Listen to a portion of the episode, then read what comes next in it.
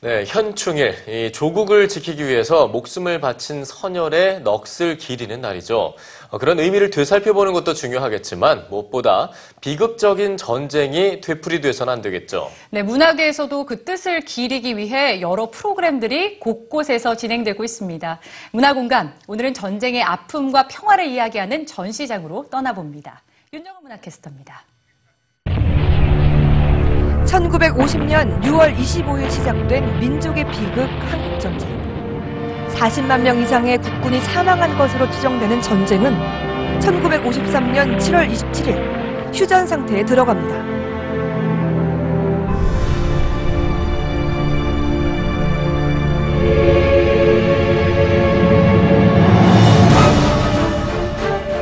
참 너무나 비극적이고 아, 전쟁이라는 게 이렇게 무섭고 어, 다시는 이런 일이 참 일어나서는 안 되겠구나라는 그런 이번 전시에서는 지난 60년 세월을 이야기합니다.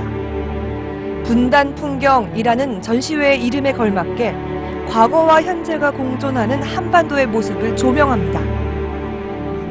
그래서 과거의 6.25 전쟁의 아픔을 다시 한번 느껴볼 수 있는 전시회이고요. 그렇지만 이제 과거의 아픔도 있지만 이제 앞으로는 BMJ의 모습이 이제 갇힌 공간 그리고 냉전의 상징이 아닌 이제 앞으로 통일을 바라는 이제 평화의 상징이 될 수 있도록 하는 바람에서 준비한 전시회입니다. 평화와 통일을 소재로 한 미술 전시회도 열리고 있습니다.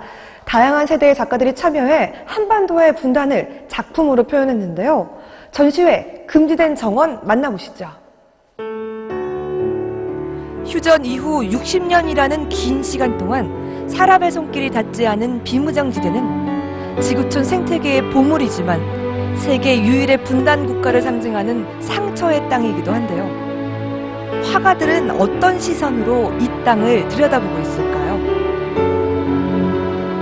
진달래꽃은 꽃길이 막힘이 없어 남과 북 그대로 연결이 되지만 콘크리트 장벽이 갖고 있는 저 거대함이 어떤 통일에 걸린 요소로 비춰지는 것 그런 거에 관한 얘기를 하고 싶었습니다.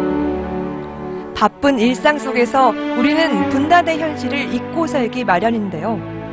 작가들은 각자의 조형 언어로 남북 분단의 현실을 이야기합니다. 그리고 그 속에서 예술로 승화시킨 비무장지대를 통해 우리들 자신을 돌아보게 합니다. 이번 전시는 오는 19일까지 한국 일정을 마치고 23일부터는 독일 베를린에서도 열릴 예정입니다.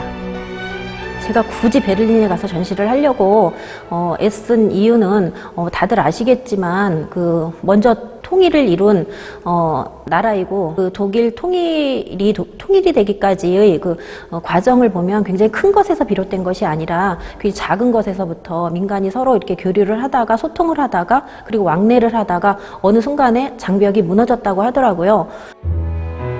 전쟁과 분단, 그리고 평화. 우리의 역사와 현실을 보여주는 전시회가 6월을 다시 생각하게 합니다. 문화공감 윤정원입니다.